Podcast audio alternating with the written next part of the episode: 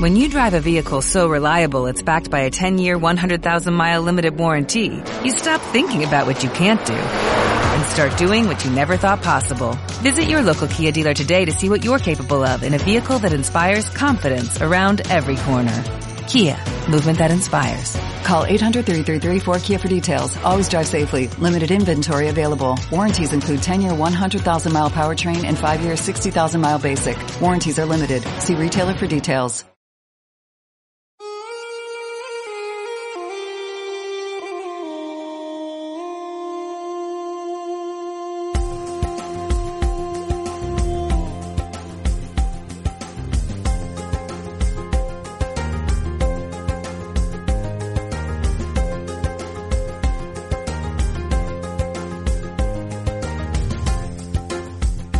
Bienvenidos a una emisión más de Planeta Urantia.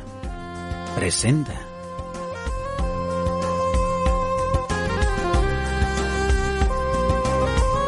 En esta ocasión tenemos una misión especial. ¿Por qué?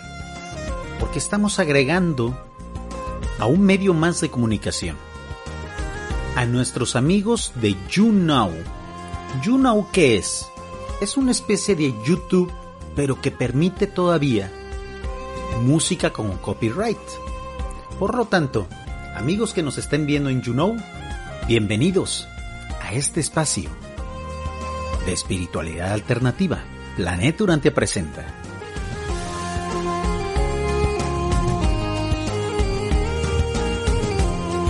A todos aquellos que ya conocen este esfuerzo de comunicación, de difundir la quinta revelación, el libro Durantia, pues les recordamos las vías de comunicación, que son los chats en diferido y, por supuesto, el chat de la aplicación de la Ryu totalmente en vivo, a los de YouNow, el chat de YouNow, y también tenemos nuestro número de Telegram y de WhatsApp, que es el mismo, más 52 311 269 1565.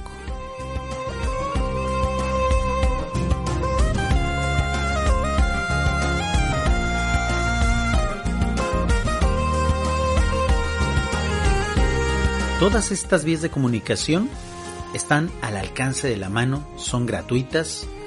Cada vez estamos abriendo más espacios, amigos.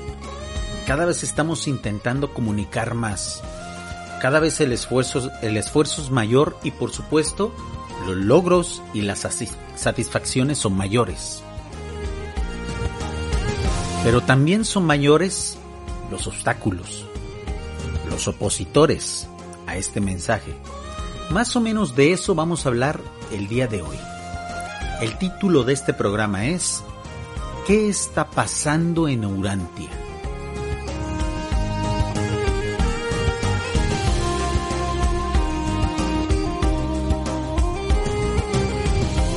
Hemos notado en días recientes, en redes sociales, ustedes saben bien que Planeta Urantia es un proyecto que nace y se hace a través de las redes sociales. Hemos notado pues muchos mensajes de desesperanza. Ahora que la pandemia continúa, que en muchos países, sobre todo en tercer mundo, acá en Latinoamérica, no se diga en África, por ejemplo, o en Medio Oriente, donde pareciera que esto no va a terminar, donde pareciera que esto va de mal en peor. Sumado a eso, problemas políticos, problemas económicos, problemas de mala administración pública, problemas de violencia, de inseguridad en estos países, pues están agregándole un factor de desesperación y de extremo estrés para las poblaciones mundiales. Pareciera que se nos está empujando un despeñadero.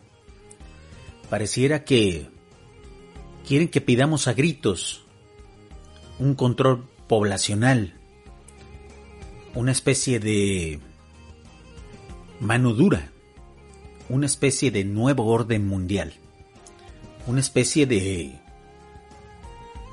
ultimátum a la humanidad. Y amigos, a mí me preocupa mucho ver que en redes sociales urantianas hay muchos lectores del libro Urantia que parecieran avalar esos pensamientos que parecieran estar de acuerdo, que parecieran incluso promoverlos. Muchos dicen, sí, ya somos demasiados. Sí, alguien debería de aplicar mano dura. Sí, deberíamos destituir a tal y cual gobierno. Sí, deberíamos de pedir que alguien ponga orden. Sí, deberíamos de ir por tal o cual ideología política. Que por la derecha, que por la izquierda, que por el comunismo, que por el capitalismo, que por la anarquía. Amigos lectores del libro Urantia, nosotros, como principales promotores de una nueva filosofía, de un movimiento espiritual que pretende al menos, diferenciarse de las demás religiones, debemos de ser muy ecuánimes. Debemos de ponerle hielo al asunto. Ha habido épocas peores para la humanidad. Es cierto que estos son momentos difíciles, porque además de la pandemia se nos han sumado muchos otros problemas. Pero no debemos de desesperarnos. Debemos de confiar en el gobierno planetario, en nuestra espiritualidad y sobre todo, pues en aquellos que administran nuestro destino, en Micael de Nevadón, nuestro hermano mayor, en el Padre Azul. ¿Eso quiere decir que seamos pasivos también? Que dejemos que todo fluya y que nosotros nos metamos en una especie de burbuja donde nadie nos haga daño y que el mundo ruede y allá aquellos que sufran, por supuesto que no. El hecho de que nosotros seamos ecuánimes no quiere decir que nos aislemos de los problemas, que nos deslindemos, que no adoptemos una postura de responsabilidad, no. La propuesta, amigos, de este programa del día de hoy es que seamos pragmáticos, que seamos prácticos, que pongamos manos a la obra de todo eso que hemos aprendido como lectores del libro Urantia, que utilicemos las herramientas urantianas que tenemos para ser detonadores del cambio. Porque amigos, en estos momentos de crisis, con pandemias, con problemas financieros, con revueltas en las calles, con problemas políticos, con desperfectos aquí y allá en la humanidad, en este momento donde las aguas están revueltas, los que tenemos la luz, los que podemos aportar un mensaje de luz, llevamos la ventaja. A río revuelto, ganancia de pescadores. En las crisis, los líderes son los que resultan siempre los ganadores. Entonces, amigos, nosotros tenemos años preparándonos. Como lectores del libro Urantia, al menos muchos de nosotros pretendemos saber o entender cómo funcionan las economías, qué podrían hacer los gobernantes para mejorar las cosas, cómo podría mejorar el capitalismo, qué es lo que debemos de tomar del socialismo, qué modelo económico conviene más, porque muchas de esas pautas nos da el conocimiento de ser lectores del libro Urantia. Bueno amigos, este es el momento de poner manos a la obra. ¿Y cómo lo podemos hacer? Cada quien desde sus espacios, desde las redes sociales, desde nuestra comunidad. Por eso yo siempre he insistido y pareciera que a cada año que pasa, el tiempo nos va dando la razón, me va dando la razón. Debemos de empezar a convertirnos en activistas urantianos. Ya se acabó el tiempo de ser meros lectores. Estudiar está bien. Está guay, está chido, está chévere, qué bueno que estudiamos, qué bueno que sabemos de muchas cosas. Ahora es tiempo de ponerlo en práctica, porque aunque la humanidad ha vivido muchas épocas mucho más duras que estas, por ejemplo está la Primera y la Segunda Guerra Mundial, donde realmente la gente sufría, donde realmente había problemas fuertes, donde realmente la gente se jugaba a la vida a cada segundo, donde no sabías si el día de mañana iba a haber comida o vida, donde no sabías si te iba a caer una bomba en la cabeza. Bueno, ha habido tiempos peores, pero eso sí, a diferencia de esos tiempos del pasado, hoy tenemos una herramienta que bien podríamos utilizar y que bien puede ser usada para salvar al mundo, para llenarlo de luz y para sacarlo de esta era de oscuridad. Nunca como antes habíamos contado con una herramienta tan útil, tan maleable y sobre todo que podemos utilizar para resolver muchos de los problemas que ahora nos aquejan. ¿A qué herramienta me refiero? Al libro de Urantia, amigos. Al libro de Urantia, a la quinta revelación. Vamos a empezar a utilizarlo. El día de hoy es el inicio de una serie de programas donde a mí me gustaría tratar de proponer soluciones a los problemas mundiales. Ya hay muchos youtubers, ya hay muchos podcasters que están empezando a sacar estos temas a relucir. Ya muchos se están dando cuenta, pero veo que en redes sociales todavía no. Por lo tanto, vamos a aportar nuestro granito de arena, nuestro plus, para empezar a sumar y empezar a montar en la ideología de los urantianos esta idea. Tenemos una herramienta en nuestras manos, tenemos que usarla. Ya es tiempo, ya es hora. El mundo lo necesita.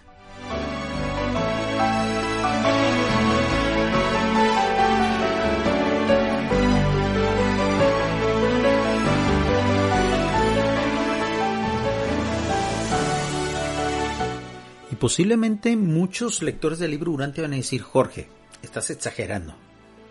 El libro Urantia es una obra espiritual. El libro Urantia no debe ser utilizado para fines políticos, así sea para elevar la política. El libro Urantia no debe utilizarse para fines económicos, así sea para darle luz y humanismo a la economía.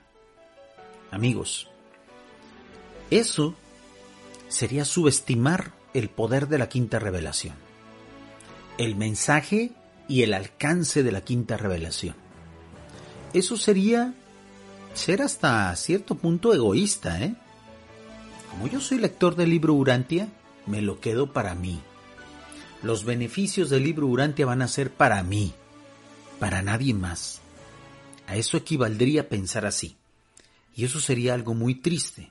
Por lo tanto, la propuesta es: con responsabilidad, sin tener que andar pregonando esto que sabemos, empecemos a utilizar y aterrizar los conceptos del libro Urantia para aportar un poquito de luz a la humanidad. ¿Qué está pasando ahora en Urantia, amigos? Es el título de este programa. Pues que estamos viviendo las consecuencias del materialismo sistemático, del materialismo institucional. Cosa que los reveladores y los espíritus que entregaron el libro Urantia ya habían advertido. El libro Urantia fue entregado a principios del siglo XX, del siglo pasado, pero fue impreso por primera vez después de la Segunda Guerra Mundial. En las últimas páginas del libro Urantia, los reveladores dicen: se vienen tiempos difíciles, no solamente para la revelación, sino para la humanidad. El materialismo, es decir, el ateísmo, está avanzando, está cooptando las instituciones. Ellos ya lo advertían, ellos ya se habían dado cuenta que había un riesgo para la humanidad ahí. Ahora estamos viviendo las consecuencias de eso, de haber elegido esos sistemas de ateísmo sistemático, de poner el capital, de poner el beneficio material y sobre todo la falta de espiritualidad como una especie de ariete para sacar a la humanidad supuestamente de la oscuridad que da la espiritualidad. Quisieron convertirnos en meros seres humanos, en meros sacos de huesos y de carne. Nos quisieron quitar nuestra espiritualidad y nuestra religiosidad, creyendo que con eso íbamos a convertirnos en criaturas supuestamente moralmente superiores, libres de dogmas, libres de ideologías espirituales. Las consecuencias las estamos viviendo ya hoy, donde todo mundo está pensando nada más en las cosas materiales, donde los gobiernos ya ni siquiera respetan al ser humano por el hecho de serlo, donde nos ven como simples números, como simples votantes, porque para eso es para lo único que les interesamos. Y nos hemos dedicado a elegir regímenes que supuestamente nos ayudan, que supuestamente ven por nosotros, pero que en ningún momento ofrecen una oferta que al menos tenga un origen espiritual, una especie de bagaje espiritual, una especie de tendencia a la moralidad. ¿Y qué hacen ellos? Nos quitan la espiritualidad y ellos se ponen en la cima de la moralidad. El mejor ejemplo de eso, amigos, es Venezuela y México, donde los supuestos líderes se autonombran como figuras morales, como el ejemplo de la moralidad. Y de ahí para abajo, todos los demás somos inmorales, no merecedores de ser considerados ni siquiera ciudadanos, donde ellos se pusieron en la cima de la pirámide. Amigos, solamente tenemos una vida, solamente tenemos una oportunidad aquí, en los mundos materiales.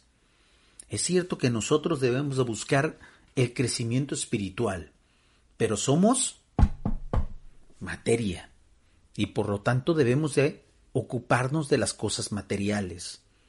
En esa parte, en lo que es la parte laica de los gobiernos, está todo muy bien. De hecho, en el libro Durantia se dice que Jesús de Nazaret fue uno de los personajes más laicos que han pisado Urantia, que sabía diferenciar qué era cuestión del gobierno y de las cosas terrenales y qué era cuestión de la espiritualidad y de Dios. El problema es que ahora ese 50% de la existencia ya no es institucional, ya no está bien vista, incluso se considera como algo que demerita a la humanidad, algo que debe de ser repugnante para la humanidad. Ahí está el problema, amigos. ¿Qué está pasando en Urantia? Que nos olvidamos de la espiritualidad, que perdimos la brújula espiritual. Y ese vacío, ¿quién lo va a cubrir? ¿Las religiones institucionales? ¿Las que se han cansado de fallarnos una y otra vez? ¿Las que nos han decepcionado? ¿Las que han abusado de nosotros? ¿Las que nos han defraudado? ¿O toca el turno de nosotros, los que al menos tenemos una propuesta nueva, una propuesta fresca, una versión de Dios mucho más sublime que la de cualquier religión institucional que exista o haya existido en Urantia? De ahí la invitación al inicio de este programa. Es hora de que nosotros tengamos que llenar ese vacío, amigos. Lo mencionaba, tenemos solo una vida. Al menos hagamos algo para que en esta vida que tenemos los lectores del libro Urantia, dejemos ese granito, ese aporte. Es cierto que puede tener eso graves consecuencias para nosotros. Es cierto que no es algo fácil. Es cierto que incluso puede resultar peligroso para nosotros, porque nos estaríamos enfrentando a gobiernos corruptos, nos estaremos enfrentando a corporaciones muy poderosas, a oligarquías. Pero solo tenemos una vida, amigos, y aunque nosotros sabemos y promovemos la defensa de la vida, es cierto que también no debemos de tenerle miedo a la muerte.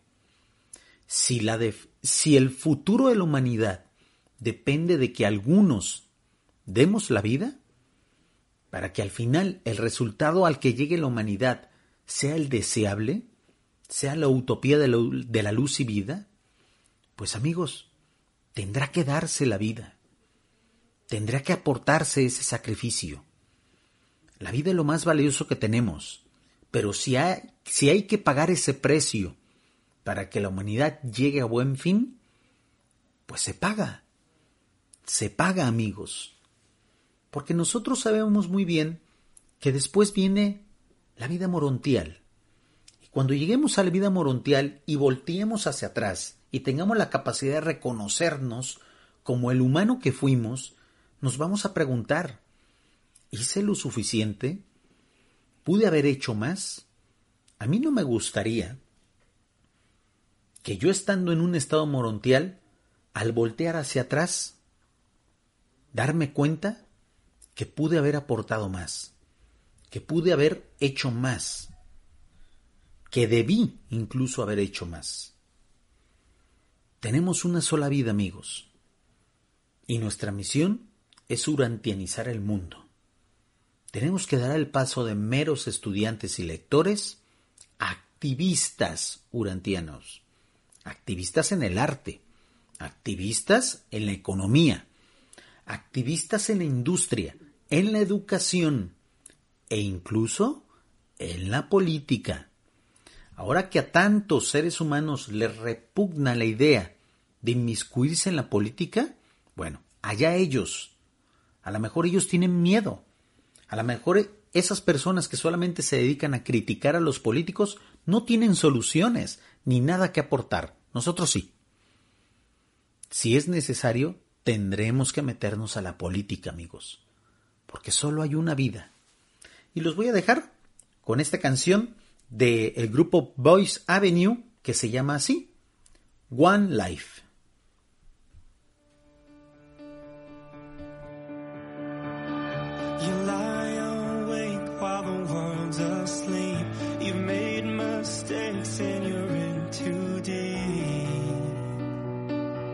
But now's the time. The alarm goes off, but you feel too weak. Your soul's too heavy for your feet. But now's the time. Open your eyes and know you're free.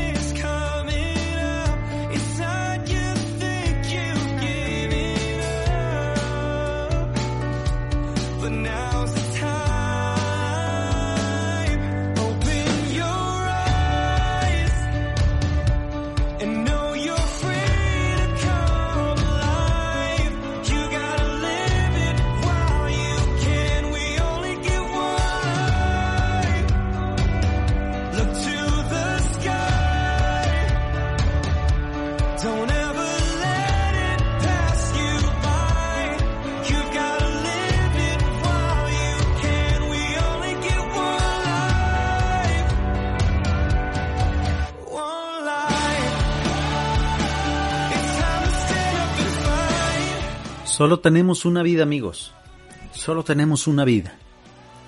Y es muy lamentable ver cómo incluso entre lectores del libro Durantia hay quienes anhelan una especie de limpieza, una especie de nuevo diluvio. ¿A qué me refiero? A todos aquellos que están especulando recientemente, ya desesperados de la pandemia, de todo lo que se nos está viniendo, acontecimientos políticos, lo que acaba de ocurrir, por ejemplo, aquí en México, tragedias, lo que está ocurriendo en estos momentos en Colombia, Nuestro abrazo para todos aquellos que escuchen esto desde allá. De hecho, la mayor audiencia de la Red Internacional Urantia es del pueblo de Colombia. Un gran abrazo, amigos. Hay muchos que se están planteando, siendo lectores del libro Urantia, ojalá que fuera cierto lo de Gogh. Ojalá viniera un asteroide y diera un reset mundial. No, amigos, no. Eso no es muy urantiano, ¿eh? Eso es pensar más primitivamente. Eso es creer que el único remedio que se tiene para la humanidad debe de venir del exterior. Dejemos de pensar eso. Eso nunca va a pasar.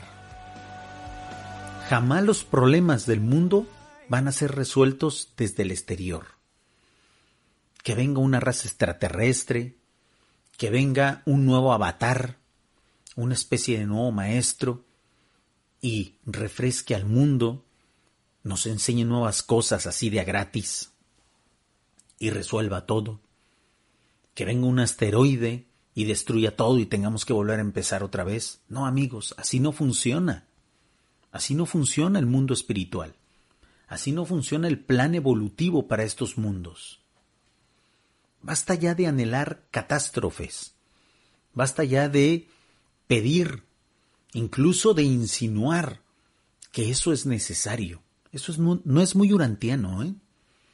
Creo yo que tenemos que volver a leer el libro, aquellos que piensan así. Y yo quiero traer a este programa, este texto que les estoy presentando ahorita a nuestros amigos de YouNow. A los que estén en la radio y en el podcast, se los voy a leer, que es del antiguo blog que tenía nuestra admirada y querida Olga López, una de las más grandes escritoras de habla hispana de temas relacionados con el libro Urantia. Acabamos de hacerle una entrevista que también transmitimos aquí, en Planeta Urantia Presenta, hace algunas semanas, a raíz de su nuevo libro. En este blog, ella tiene un artículo muy interesante de hace ya un año más o menos, donde ella se anticipaba un poco, fíjense. Este texto es justo antes de que comenzara la pandemia. Ella se anticipaba a lo que podría empezar a pasar con aquellos lectores que pudieran anhelar, que pudieran querer, que pudieran insinuar que el mundo necesita un reset, que necesitamos de una distopía para poder llegar a la utopía. Y así se llama el artículo del blog. El blog se llama Novelas, Ensayos y Reflexiones de Olga López. Y el artículo que vamos a leer hoy se llama Utopías y Distopías. Comienzo a leerlo. Siempre me he preguntado por qué las distopías nos atraen tanto. Parece que ansiamos y a la vez tememos que el rumbo que lleva nuestra civilización nos lleve al desastre. Es como si sintiéramos una satisfacción secreta al ver lo feas que se pueden poner las cosas ante una catástrofe natural de proporciones mundiales. Ante la perspectiva de que nuestra sociedad degenere en un estado autoritario y sea reemplazada por la más abyecta de las esclavitudes, ante el panorama de un medio ambiente tóxico que haga casi imposible la supervivencia de la raza humana. Así es, amigos. Por eso las películas de las distopías o de los desastres mundiales o de los resets mundiales son tan exitosas, ¿no? ¿Cuántas películas hay de el asteroide que viene y choca y solamente algunos se van a salvar? Y todo el mundo cree que uno es el que se va a salvar, ¿no? Que uno va a ser el de los elegidos. Amigos, tenemos que tener mucho cuidado con esas ideas. Continúo leyendo. Incluso hay historias aparentemente utópicas que acaban siendo distópicas. Es como si no nos creyéramos que las utopías son posibles. A pesar de la etimología misma de esa palabra, inventada por el filósofo Tomás Moro, y que hace referencia a un lugar que sencillamente no existe. Creo que esta fascinación viene porque en el fondo sabemos que nuestra civilización lleva rumbo de colisión. Estamos en una huida hacia adelante a bordo de un automóvil sin frenos y en cuesta abajo. Eso es lo que cree la mayoría de la humanidad, amigos. Esa mayoría de la humanidad a la que le han quitado la espiritualidad, a la que le han arrebatado su contacto con lo espiritual y que ahora se siente desolada. Eso es lo que está pasando hoy en Urantia. Por eso la desesperación. Por eso es inverosímil y se nos hace muy difícil de entender porque hay algunos lectores del libro Urantia que piensan así, que quisieran que esto se acabara o que al menos ocurriera una catástrofe para que esto se reseteara. Continúo leyendo. Por otro lado, si bien es cierto que puede que disfrutemos de la velocidad y de la libertad que nos produce ir a todo gas, también sabemos que el choque es inexorable y entonces lamentaremos mucho haber llegado a eso, si es que para entonces tenemos la ocasión de lamentarlo. Por otro lado, no podemos disociar esa fascinación de la que produce el mal, la maldad. Los personajes malos son los interesantes, son los que seducen. La historia de la humanidad y la literatura está llena de seres malvados hasta límites insospechados, y seguro que conocemos muchos más nombres de personas y personajes malvados que de héroes y filántropos. Exactamente, amigos, basta con ver los noticieros. Basta con ver y leer las noticias en las redes sociales o en los portales electrónicos de noticias. ¿Qué se nos queda más grabado? ¿Lo malo o lo bueno? ¿Qué genera más publicidad a los medios? ¿Relatar eventos catastróficos o contar cosas bondadosas? Por supuesto que lo primero. De ahí el amarillismo actual de los medios, ¿no? Muy bien, sigo leyendo. Al menos estoy segura de que los nombres de los malos nos vienen enseguida a la mente y para los buenos necesitamos pensar unos segundos más. Deberíamos ver ese tipo de relatos catastróficos y lúgubres como un revulsivo, como un toque de atención para rectificar el rumbo y hacer lo posible para que el mundo que describen no llegue nunca a suceder. No podemos permitirnos el lujo de ser pesimistas, porque el pesimismo en sí mismo es contrario a la acción, y justamente lo que más necesitamos ahora es actuar para cambiar el rumbo. Cada uno desde nuestro ámbito de acción, desde nuestra humilde contribución. Lo que decía al inicio del directo, amigos, es hora de poner manos a la obra. En tiempos de oscuridad, los que tenemos un poquito de luz, tenemos responsabilidades. Es nuestro momento, amigos. Tomemos por asalto la sociedad. ¿Qué malo va a ser? ¿Quién tiene las herramientas? Sigo leyendo. De hecho, algo que nos debería dar esperanza, si no queremos echar mano de la palabra optimismo, es que la utopía está destinada a contradecir su propia etimología y hacerse realidad. De hecho, amigos, las edades de luz y vida son una utopía a la que estamos destinados.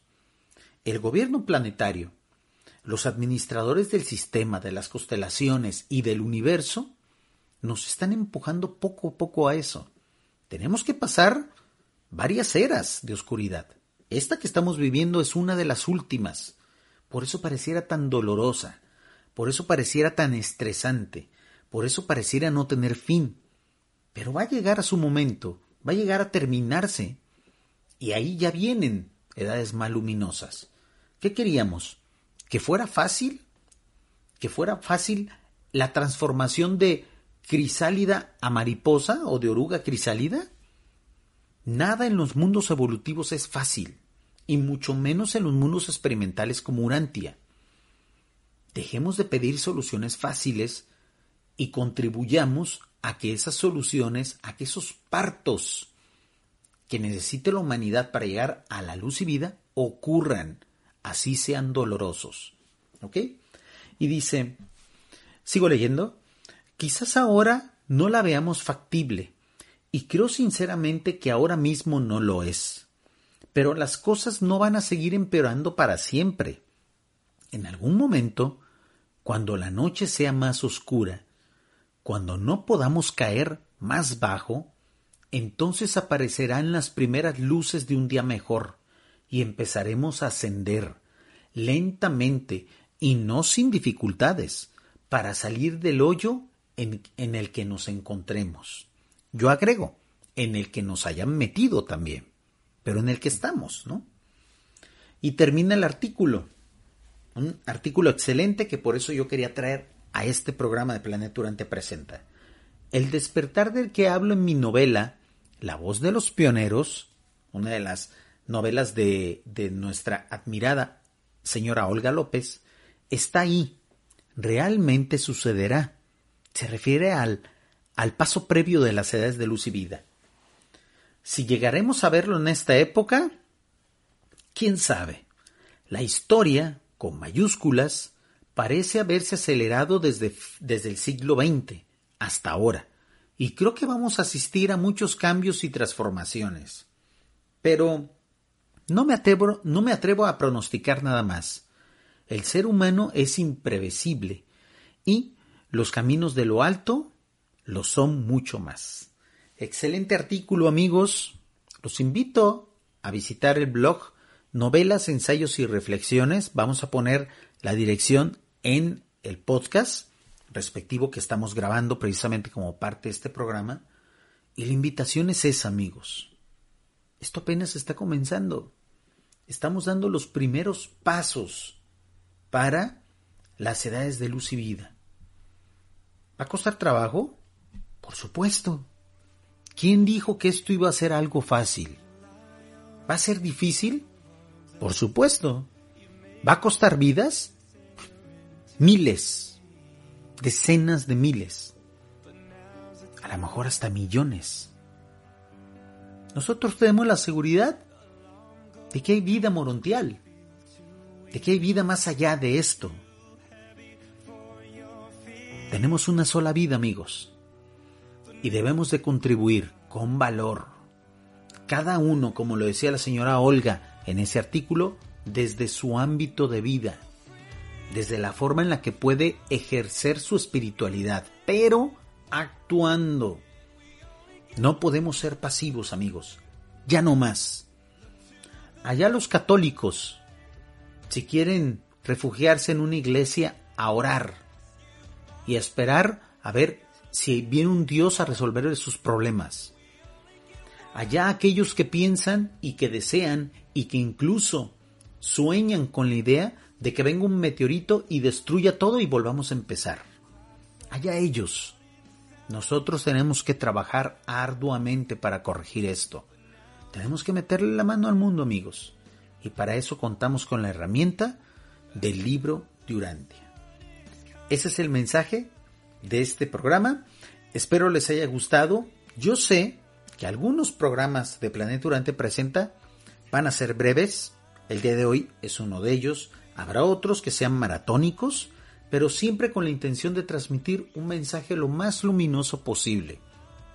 El próximo programa de Planeta Urantia Presenta va a ser la continuación de la lectura de los inicios de la rebelión de Lucifer. Esas reflexiones que estamos haciendo de los inicios de la rebelión de Lucifer. Ah, miren, ahí está el perrito Sanovín, que ya está anunciando precisamente a que este directo tiene que terminarse. Agradezco muchísimo a aquellos que nos hayan visto a través de YouNow. Agradezco muchísimo a aquellos que nos hayan escuchado a través de la Riu. Muchísimas gracias. Y bueno, se despide de ustedes su amigo Jorge Arcega. Recuerden, el próximo programa es precisamente para hablar de los inicios, de cómo pudo haber sido el inicio de esa catástrofe cósmica que se llamó la rebelión de Lucifer y que todavía nos está afectando. Pero que pronto, juntos trabajando, vamos a superar y sobre todo vamos a dejarla en el pasado. Gracias a todos aquellos por su atención. Esto fue Planeta Urantia Presenta. Hasta la próxima.